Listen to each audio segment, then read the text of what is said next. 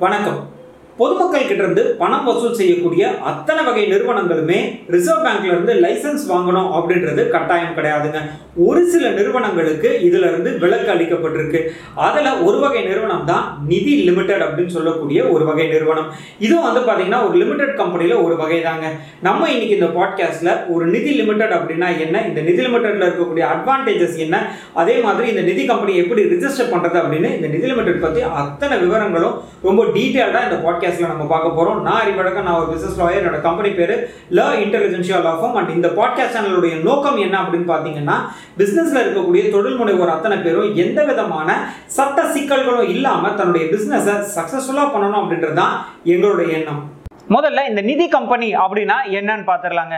நிதி கம்பெனி இல்லைனா இதை வந்து நிதி லிமிடெட் அப்படின்னு கூட சொல்லலாம். இதுவும் ஒரு வகை என்பிஎஃப்சிங்க அதாவது நான் பேங்கிங் ஃபினான்ஷியல் கம்பெனியில் இந்த நிதி லிமிட்டடும் ஒரு வகை. இந்த நிதி லிமிடெட் அப்படின்றது முன்னாடியே நான் சொன்ன மாதிரி ஆர்பிஐயோட அப்ரூவல் அதாவது ரிசர்வ் பேங்க் ஆஃப் இந்தியாவுடைய அப்ரூவல் அப்படின்றது தேவை கிடையாது. இந்த நிதி லிமிட்டடை ஆர்ஓசி அதாவது ரிஜிஸ்டார் ஆஃப் கம்பெனிஸில் ரிஜிஸ்டர் பண்ணால் மட்டுமே போதுமானது. இந்த நிதி லிமிட்டருடைய முக்கியமான பிரதான பிஸ்னஸ் என்ன அப்படின்னு பார்த்தீங்கன்னா தங்களுடைய மெம்பர்ஸ்கள் கிட்ட மட்டும் இவங்களால பணம் வசூல் செய்ய முடியும். அதே மாதிரி பணம் வசூல் செய்யக்கூடிய பணத்தை தேவைப்படக்கூடிய தங்களுடைய மெம்பர்களுக்கு இவங்க கடனாக கொடுக்கலாம். இதுதான் இவங்களுடைய பிரதான தொழிலாக இருந்துட்டு இருக்குங்க இந்த என்பிஎஃப்சி அப்படின்றது அதாவது இந்த நிதி லிமிடெட் அப்படின்றது எதுக்காக உருவாக்கப்பட்டது அப்படின்னு பார்த்தீங்கன்னா பொதுவாக தங்களுடைய மெம்பர்களுக்கு மத்தியில் இவங்க சேமிக்கும் குணத்தை ஊக்குவிக்கிறதுக்காக இந்த நிதி லிமிடெட் அப்படின்றத இன்ட்ரடியூஸ் பண்ணியிருக்காங்க அடுத்ததா ஏன் இந்த வகை நிறுவனத்துக்கு ஆர்பிஐயோட அப்ரூவல் தேவையில்லை அப்படின்னு ஒரு சிலர் கேட்பாங்க. முக்கியமாக வந்து பார்த்தீங்கன்னா இந்த நிதி லிமிடெட் அப்படின்றது பொதுமக்கள் கிட்ட இவங்களால பணம் வசூல் செய்யவோ பொதுமக்களுக்கு இவங்க கடன் கொடுக்கவோ முடியாது. அது தவிர்த்து இவங்க இவங்களுடைய மெம்பர்கள் மத்தியில் யார் இந்த கம்பெனியில் மெம்பர்ஸாக இருக்காங்களோ அவங்க கிட்ட மட்டும்தான் இவங்களால பணம் வந்து டெபாசிட்ஸாக வாங்க முடியும். அது மட்டும் இல்லாமல் தேவைப்படக்கூடிய தங்களுடைய மெம்பர்களுக்கு மட்டும்தான் இவங்களால கடன் கொடுக்க முடியும். ஸோ பொதுமக்களுக்கு இவங்களால பொதுமக்கள் கிட்டேருந்து இவங்களால டெபாசிட்ஸ் வாங்க முடியாது. பொதுமக்களுக்கு இவங்க வந்து கடன் கொடுக்கவும் முடியாது. அதனால தான் இதில் வந்து ஆர்பிஐயுடைய கட்டுப்பாடுகள் பெருசாக இல்லை. ரிசர்வ் பேங்கோடைய அப்ரூவல் தேவையும் இல்லை. அடுத்து நீங்கள் வந்து ஒரு என்பிஎஃப்சி ஆரம்பிக்கணும் அப்படின்னா என்னென்னலாம் மினிமம் ரெக்குவயர்மெண்ட்ஸ் அப்படின்னு பார்த்துடலாங்க ஒன்று வந்து பார்த்தீங்கன்னா முக்கியமாக உங்ககிட்ட வந்து ஒரு ஏழு மெம்பர்ஸ் இந்த கம்பெனி ஆரம்பிக்கும் பொழுதே ஒரு ஏழு மெம்பர்ஸ் இல்லைனா ஏழு ஷேர் ஹோல்டர்ஸ் அப்படின்றவங்க கட்டாயமாக இருக்கணும். இது வந்து மேக்ஸிமம் நம்பர் எவ்வளோ வரைக்கும் போகலாம் அப்படின்னு பார்த்தீங்கன்னா இரநூறு மெம்பர்ஸ் வரைக்கும் தான் மேக்ஸிமம் இதில் நீங்கள் எடுத்துகிட்டு போக முடியும். இது ஒன்று ரெண்டாவது வந்து பார்த்தீங்கன்னா இதில் மினிமம் வந்து ஒரு மூணு டேரக்டர்ஸ் அப்படின்றவங்க இருக்கணுங்க. இந்த ஆல்ரெடி இருக்கக்கூடிய இந்த ஏழு மெம்பர்ஸ்லேருந்து மூணு பேர் வந்து டேரக்டர்ஸாகவும் இருக்கலாம். இது ரெண்டாவது ரெக்குவயர்மெண்ட் மூணாவது ரெக்குவயர்மெண்ட் என்ன அப்படின்னு பார்த்தீங்கன்னா மினிமம் ஒரு அஞ்சு லட்ச ரூபாய் இதில் வந்து பெய்டப் கேபிட்டலாக நீங்கள் வந்து வச்சுருக்கணும் வச்சிருக்கணும். இது மூணாவது கண்டிஷன் நாலாவது கண்டிஷன் வந்து பார்த்தீங்கன்னா இந்தியன் டெரிட்டரிக்குள்ள உங்களுக்கு ஒரு ஆஃபீஸ் ஸ்பேஸ் அப்படின்றதும் தேவை. ஸோ இதனால தாங்க. இதில் இருக்கக்கூடிய முக்கியமான கண்டிஷன்ஸ் அடுத்து இந்த நிதி கம்பெனியால் செய்ய முடியாத ஒரு சில ஆக்டிவிட்டீஸ் என்ன அப்படின்னு பார்க்கலாங்க. ஒன்று வந்து பார்த்தீங்கன்னா முக்கியமாக இவங்க வந்து ஒரு சிட் ஃபண்ட் கம்பெனி மாதிரி இவங்களால செயல்பட முடியாது. சிட் ஃபண்ட் கம்பெனி ஆரம்பிக்கணும் அப்படின்னா நம்ம ஆல்ரெடி வேற ஒரு வீடியோவில் பார்த்துருந்தோம். சிட் கம்பெனிக்குன்னு தனியாக ரெஜிஸ்ட்ரேஷன்ஸ் இருக்குது ஸோ இவங்களால இந்த சிட் கம்பெனி நடத்த முடியாது. சிட்ஸ் வந்து இவங்க வந்து இஷ்யூ பண்ண முடியாது. சீட்டு கம்பெனி மாதிரி இவங்க செயல்பட முடியாது. இது ஒன்று ரெண்டாவது வந்து பார்த்தீங்கன்னா இவங்களால இன்சூரன்ஸ் கொடுக்க முடியாதுங்க. அதாவது வந்து இன்சூரன்ஸ் வந்து கம்பெனிஸ் எல்லாம் இன்சூரன்ஸ் கம்பெனிஸ் இருக்காங்க பார்த்தீங்களா? அதே மாதிரி இவங்களால எந்த இன்சூரன்ஸ் பாலிசிஸும் கொடுக்க முடியாது. இது ரெண்டாவது. அதே மாதிரி செக்யூரிட்டிஸ் செக்யூரிட்டி பாண்ட்ஸும் இவங்களால இஷ்யூ பண்ண முடியாது. அண்ட் கடைசியாக வந்து பார்த்தீங்கன்னா ஹையர் பர்ச்சேஸ் ஃபினான்ஸும் இவங்களால பண்ண முடியாது. இதெல்லாம் ஒரு நிதி கம்பெனி பண்ணக்கூடாத ரெஸ்ட்ரிக்டட் ஆக்டிவிட்டீஸ் அப்படின்னு இருக்குங்க. அடுத்து நீங்கள் ஒரு நிதி கம்பெனி ஆரம்பிக்கணும் அப்படின்னா இதுக்கு தேவையான டாக்குமெண்ட்ஸ் என்ன அப்படின்னு பார்த்துடலாங்க. ஒன்று வந்து பார்த்தீங்கன்னா இதில் யார் யாரெல்லாம் மெம்பர்ஸாக இருக்க போகிறாங்களோ அவங்களுக்கான ஆதார் கார்டு சப்மிட் பண்ணணும். ரெண்டாவது அவங்களுடைய பேன் கார்டு சப்மிட் பண்ண வேண்டியிருக்கும். மூணாவது வந்து பார்த்தீங்கன்னா அவங்களுடைய பாஸ்போர்ட் சைஸ் ஃபோட்டோ அண்ட் கடைசியாக அவங்களுடைய ரெசிடென்ஷியல் ப்ரூஃப் ரெசிடென்ஷியல் ப்ரூஃப் அப்படின்றது எதர் அவங்களுடைய பேங்க் ஸ்டேட்மெண்ட்டாக இருக்கலாம் இல்லை அவங்களுடைய அவங்க பேரில் இருக்கக்கூடிய ஒரு டெலஃபோன் பில்லோ இல்லை ஒரு கேஸ் கனெக்ஷனில் இருக்கக்கூடிய பில்லோ இதெல்லாம் வந்து அவங்களுடைய ரெசிடென்ஷியல் ப்ரூஃபாக நீங்கள் சப்மிட் பண்ணலாம். இது ஒன்று ரெண்டாவது வந்து பார்த்தீங்கன்னா அந்த கம்பெனிக்கு நேம் அப்ரூவல் ஆனதுக்கு அப்புறமா இந்த கம்பெனியோடைய பெயரில் ஒரு ரெண்டல் அக்ரிமெண்ட் அதாவது ஒரு வாடகை ஒப்பந்தம் அப்படின்றது கொடுக்க வேண்டியிருக்கும். அது மட்டும் இல்லாமல் அந்த ப்ராப்பர்ட்டியில் யூட்டிலிட்டி பில் அதாவது எலக்ட்ரிசிட்டி பில்லோ இல்லை ப்ராப்பர்ட்டி டேக்ஸ் ரிசிப்டோ சப்மிட் பண்ணலாம். இதெல்லாம் தாங்க நீங்கள் ஒரு நிதி லிமிடெட் ஆரம்பிக்கணும் அப்படின்னா சப்மிட் பண்ண வேண்டிய தேவையான டாக்குமெண்ட்ஸ் அடுத்து நீங்கள் தெரிஞ்சுக்க வேண்டிய ரொம்ப ரொம்ப முக்கியமான ஒரு விஷயம். நீங்கள் ஒரு நிதி கம்பெனி ஆரம்பிக்கணும் அப்படின்னா என்ன ப்ரொசீஜர் அப்படின்னு பார்த்துடலாங்க ஸோ இதுவும் வந்து பார்த்தீங்கன்னா ஒரு private limited company public limited கம்பெனிலாம் எங்கே ரிஜிஸ்டர் பண்ணுவோமோ அதாவது ரிஜிஸ்டர் ஆஃப் கம்பெனிஸ் அங்கே தான் இந்த ஒரு நிதி லிமிடெடையும் நம்ம வந்து ரிஜிஸ்டர் பண்ண முடியுங்க. இதோடைய கவர்னிங் ஆக்டும் வந்து பார்த்தீங்கன்னா கம்பெனிஸ் ஆக்ட் தான். இந்த private limited public limited one person company இது எல்லாத்தையும் கவர்ன் பண்ணுறாங்க இல்லையா? அதே கம்பெனிஸ் ஆக்ட் தான் இந்த நிதி கம்பெனியும் கவர்ன் பண்ணுதுங்க. ஸோ முதல் ப்ரொசீஜர் இதை ரிஜிஸ்டர் பண்ணுறதுக்கான இந்த நிதி கம்பெனியை ரிஜிஸ்டர் பண்ணுறதுக்கான முதல் ப்ரொசீஜர் என்ன அப்படின்னு பார்த்தீங்கன்னா முதல் ஸ்டெப்பு இதுக்கான நேம் அப்ரூவல் இந்த கம்பெனிக்கான நேம் அப்ரூவலை நம்ம ரிஜிஸ்டர் ஆஃப் கம்பெனிஸில் வந்து அப்ளை பண்ணி நம்ம வாங்க வேண்டியிருக்கோங்க.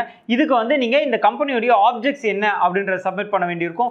ஆப்ஜெக்ட்ஸை சப்மிட் பண்ண உடனே இந்த நேம் அப்ரூவல் அப்படின்றது அப்ரூ உங்களுக்கு அப்ரூவல் ஆகும் இந்த நேம் அப்ரூவல் ஆகணும் அப்படின்னா இந்த நேம் எப்படி இருக்கணும் அப்படின்னு பார்த்தீங்கன்னா முதல்ல இதுக்கான யூனிக்கான ஒரு ப்ரிஃபிக்ஸ் ஒன்று இருக்கணும். ஸோ இதுதான் உங்களுடைய கம்பெனி நேமாக இருக்கும். ரொம்ப யூனிக்கான ஒரு வார்த்தை இருக்கணும். மற்ற கம்பெனிஸ் மாதிரி சிமிலராக இருக்கக்கூடாது. ரெண்டாவது வந்து பார்த்தீங்கன்னா இதில் நீங்கள் என்ன சர்வீஸ் பண்ண போகிறீங்களோ அதோடைய சஃபிக்ஸ் இருக்கணும். ஸோ இதில் வந்து எப்படி இருக்கும் அப்படின்னு பார்த்தீங்கன்னா ஏபிசி நிதி கம்பெனி அப்படின்னு முடியும். இல்லை ஏபிசி நிதி லிமிடெட் அப்படின்னு முடியுங்க. ஸோ இதுதான் உங்களுடைய நேம் அப்ரூவல் ஆகிறதுக்கான முதல் ஸ்டெப்பு அடுத்து ரெண்டாவது ஸ்டெப் வந்து பார்த்தீங்கன்னா இதில் யார் யாரெல்லாம் மெம்பர்ஸாக இருக்க போகிறாங்களோ அந்த மெம்பர்ஸ்க்கான டிஜிட்டல் சிக்னேச்சர் அப்படின்றது நீங்கள் வாங்க வேண்டியிருக்கும். டிஜிட்டல் சிக்னேச்சர் அப்படின்றது நீங்கள் வாங்கணும் அப்படின்னா இதுக்காக நம்ம தனியாக வந்து ஒரு வீடியோ போட்டிருக்கோம். டிஜிட்டல் சிக்னேச்சர் எப்படி வாங்குறது இது அப்ளை பண்ணுறதுக்கான ப்ரொசீஜர் என்ன அதெல்லாம் ரொம்ப டீட்டெயில்டாக பார்த்துருக்கோம். சிம்பிளாக சொல்லணும் அப்படின்னா டிஜிட்டல் சிக்னேச்சர் அப்படின்றது நீங்கள் வந்து கையெழுத்து போடுறீங்க இல்லையா? ஜென்ரலாக ஒரு பேப்பரில் நம்ம வந்து கையெழுத்து பேனை வச்சு கையெழுத்து போடுற மாதிரி இது வந்து ஆன்லைனில் இருக்கக்கூடிய ஃபார்ம்ஸு ஆன்லைனில் இருக்கக்கூடிய ரிஜிஸ்ட்ரேஷன் அதே மாதிரி ஒரு ஜிஎஸ்டியாக இருக்கட்டும் இல்லை இன்கம் டேக்ஸாக இருக்கட்டும் இதெல்லாம் ஆன்லைனில் சப்மிட் பண்ணுறதுக்கு உங்களுடைய கையெழுத்தை ஃபிசிக்கலாக போட முடியாது இல்லையா? அந்த இடத்துல இந்த டிஜிட்டல் சிக்னேச்சர் அப்படின்றது உங்களுக்கு பயன்படும். இது கிட்டத்தட்ட ஒரு பென்ட்ரைவ் மாதிரி இருக்குங்க. ஸோ இது வாங்குறது எப்படின்னு ஆல்ரெடி நான் வீடியோவில் பண்ணியிருக்கேன். ஸோ அதோடைய லிங்க்கும் நான் இங்கே டிஸ்கிரிப்ஷனில் போடுறேன். ஸோ இது ரெண்டாவது ஸ்டெப் நீங்கள் டிஜிட்டல் சிக்னேச்சர் அப்படின்றது வாங்கணும். அத்தனை மெம்பர்ஸ்க்கும் அண்ட் மூணாவது ஸ்டெப் அப்படின்றது பார்த்தீங்கன்னா இந்த மெம்பர்ஸ்க்கு மத்தியில் யார் யாரெல்லாம் டேரக்டர்ஸாக இருக்க போகிறாங்களோ அந்த டேரக்டர்ஸ்க்கு நீங்கள் டேரக்டர் ஐடென்டிஃபிகேஷன் நம்பர் அதாவது டின் நம்பர் அப்படின்றது வாங்கணும். ஸோ இது மூணாவது ஸ்டெப்புங்க அடுத்து நாலாவது ஸ்டெப் என்ன அப்படின்னு பார்த்தீங்கன்னா இந்த நிதி கம்பெனிக்கான எம்ஓஏ ஏஓஏ அதாவது memorandum of association and article of association இதுதான் உங்களுடைய பைலா கிட்டத்தட்ட இதில் வந்து நீங்கள் உங்களுடைய ரூல்ஸ் அண்ட் ரெகுலேஷன்ஸ் என்ன இந்த கம்பெனி எதுக்காக ஃபார்ம் பண்ணியிருக்கீங்க இதில் யார் யாரெல்லாம் மெம்பர்ஸாக இருக்க போகிறாங்க யார் யாரெல்லாம் டேரக்டர்ஸாக இருக்க போகிறாங்க இந்த கம்பெனியோட ஆப்ஜெக்ட் கம்பெனியோட பேர் பே இந்த கம்பெனி இருக்கக்கூடிய ரிஜிஸ்டர்ட் அட்ரஸ் இந்த மாதிரி இந்த கம்பெனியோடைய தகவல்கள் அத்தனையும் இந்த மெமரண்டம் ஆஃப் அசோசியேஷனில் ஆர்டிகல் ஆஃப் அசோசியேஷன் இருக்குங்க. இதுதான் உங்களுடைய கைடு இந்த கம்பெனியை நீங்கள் எப்படி வழிநடத்த போகிறீங்க அப்படின்றதுக்கான கைடு வந்து இந்த எம்ஓஏ ஏஓஏ தான். இதையும் நம்ம சப்மிட் பண்ணி கூடவே நம்ம முன்னாடி சொல்லியிருந்த அத்தனை டாக்குமெண்ட்ஸையும் சப்மிட் பண்ணும்போது உங்களுக்கான அடுத்த ஸ்டேஜ் அதாவது ரிஜிஸ்ட்ரேஷன் அப்படின்றது கிராண்ட் ஆகுங்க. ஸோ சுருக்கமாக இதுதான் வந்து ஒரு நிதி கம்பெனி ரெஜிஸ்டர் பண்ணுறதுக்கான ப்ரொசீஜர் அடுத்து இந்த நிதி கம்பெனி அப்படின்றது எதுக்காக உருவாக்கப்படுது? இதோடைய பெனிஃபிட்ஸ் என்ன அப்படின்னு கேட்டிங்கன்னா ஒன்று முக்கியமாக இந்த மெம்பர்ஸ் இங்கே லோன் வாங்குறாங்க இல்லைங்களா? அந்த மெம்பர்ஸ்க்கு குறைந்த வட்டியிலே இவங்களுக்கு கடன் கிடைக்குங்க. ஏன்னா இது எல்லாமே இந்த கடன் கொடுக்கறது எல்லாமே இவங்களோட மெம்பர்ஸ்க்கு மத்தியில் தான் கடன் கொடுக்குறாங்க இல்லைங்களா? அதனால பேங்க்ல கொடுக்கக்கூடிய வட்டியை விட இந்த நிதி லிமிடெட் மூலியமாக கொடுக்கக்கூடிய வட்டி அப்படின்றது கொஞ்சம் குறைவாகவே இருக்கும். இது வந்து முதல் அட்வான்டேஜ் ரெண்டாவது வந்து பார்த்தீங்கன்னா இந்த நிதியில் இந்த நிதி கம்பெனி அப்படின்றது உருவாக்கக்கூடிய முக்கியமான காரணம் இவங்க மெம்பர்ஸ்க்கு மத்தியில் இவங்க சேமிக்கும் ஆட்டிடியூட் ஸோ அதாவது சேர்த்து வைக்கக்கூடிய பணம் சேமிக்கணும் அப்படின்ற அந்த ஒரு ஆட்டிடியூடை இன்னும் வந்து ஊக்குவிக்கிறதுக்காக இந்த நிதி கம்பெனி அப்படின்றது உருவாக்கப்படுது ஸோ இந்த மெம்பர்ஸ்க்கு இடையிலலாம் இவங்க ப்ரொமோட் பண்ணுவாங்க. நீங்கள் வந்து பேங்க்கில் டெபாசிட் பண்ணுங்கள் ஏன் வந்து நீங்கள் இன்னும் டெபாசிட் பண்ணல? வாங்க இந்த மாதம் வந்து உங்களால் முடிஞ்ச அளவுக்கு டெபாசிட் பண்ணுங்கள் அப்படின்னு இவங்க கன்சிஸ்டண்ட்டாக இவங்க மெம்பர்ஸை வந்து பார்க்கும்போது பேசும்போதெல்லாம் சேமிக்கும் எண்ணத்தை தூண்டுவாங்க. இது ரெண்டாவது. மூணாவது வந்து பார்த்தீங்கன்னா இதில் கடன் வாங்குறதுக்கான ப்ரொசீஜர்ஸும் ரொம்ப காம்ப்ளெக்ஸ் ப்ரொசீஜர்ஸ் கிடையாதுங்க. பொதுவாக வந்து கடன் வாங்கணும் அப்படின்னா நிறைய பேங்க்கில் போய் கடன் வாங்குறோம் இல்லை ஃபினான்ஸ் கம்பெனியில் கடன் வாங்குறோம் அப்படின்னா இதில் நிறைய ப்ரொசீஜர்ஸ் இருக்கும். ஆனால் இந்த நிதி கம்பெனியில் வந்து பார்த்தீங்கன்னா ஒரு மெம்பர்ஸ்க்கு தான் கடன் கொடுக்குறோம் இல்லைங்களா? அதனால் இதில் நிறைய காம்ப்ளெக்ஸ் ப்ரொசீஜர் அப்படின்றது கிடையாது. ஸோ இதெல்லாம் தாங்க இந்த நிதி கம்பெனியில் இருக்கக்கூடிய முக்கியமான அட்வான்டேஜஸ் ஸோ நம்ம இன்றைக்கி இந்த வீடியோவில் ஒரு நிதி கம்பெனினா என்ன இந்த நிதி கம்பெனி உருவாக்கணும் அப்படின்னா என்னென்னலாம் டாக்குமெண்ட் சப்மிட் பண்ணணும் ப்ரொசீஜர்ஸ் என்ன அட்வான்டேஜஸ் என்ன அப்படின்னு அத்தனை தகவல்கள் பற்றியும் பார்த்தோம். இந்த மாதிரி பிஸ்னஸ் ரீதியான தகவல்கள் ரிஜிஸ்ட்ரேஷன் சம்பந்தமான தகவல்கள்லாம் நிறைய தெரிஞ்சிருக்கணும் அப்படின்னா எங்களோட சேனலை சப்ஸ்கிரைப் பண்ணுங்க. நான் அறிவழகன் நான் ஒரு பிஸ்னஸ் லாயர் என்னோட கம்பெனி பேர் ல இன்டெலிஜென்ஷியல் லாஃபம் நன்றி வணக்கம்.